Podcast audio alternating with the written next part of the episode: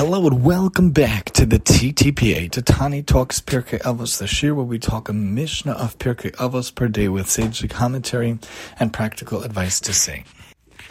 We are here in Perek Gimel, Mishnah Gimel, Chapter 3, Paragraph 3, here on Season 6 of the TTPA with the Mishnah elucidated with its wonderful translation and wonderful commentary.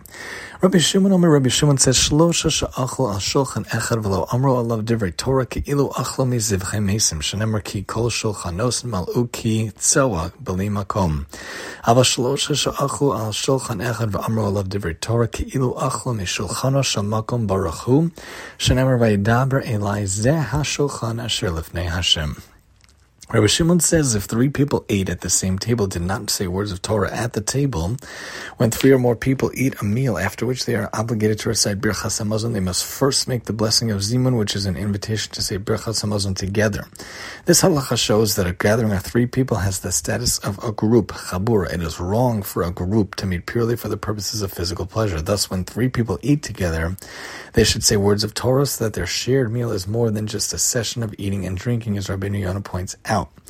So when they're sitting at this table and they didn't say Torah, it is as if they ate from offerings to the dead, offerings to idols, God forbid. Idolatrous offerings are called offerings to the dead based on the verse from Psalms from Tehillim. They attach themselves to the idol Baal Peor, and they ate offerings to the dead, as Rav points out as it is stated, for all the tables are full of vomit and excrement, which can signify idolatry, as Rav points out, because they ate without mentioning the name of God. But if three people ate at the same table and did say words of Torah at the table, it is as if they ate from the table of Hashem, blessed is He. It is as if they ate from offerings that they brought to the temple, as Tosfos Yontif points out.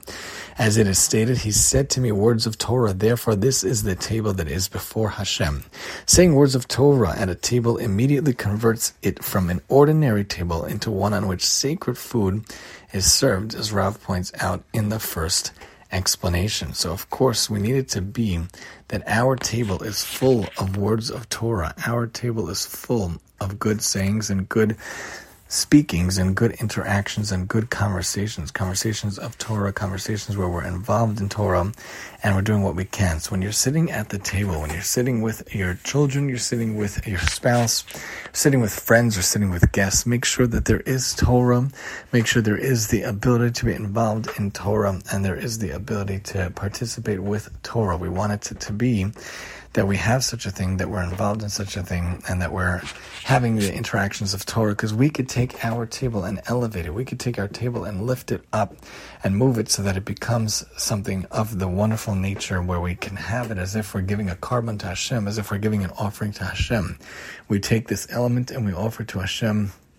We can elevate our interactions and elevate our surroundings to be involved in Torah. You could do that with words of Torah actually doing different Torah, even with your kids send home from school, if they talk about the Parsha, they talk about Torah throughout the week, you could do that at the table.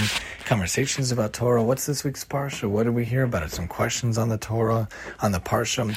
You could do it with the Zemiros of Shabbos, singing the Zemiros of Shabbos and benching with the wonderful words of Torah, being involved in these kinds of things. All it takes is a little bit of creativity, how we could bring the words of Torah, not just on Shabbos, but also during the week, talk a little Torah, involve ourselves in Torah, even bringing some music to the table, Jewish music to the table is a wonderful way to bring these different things involved. Join us next time as we talk about staying up awake at night, traveling on the road alone, not such great things, here on the TTPA, and I'm your host, Tani.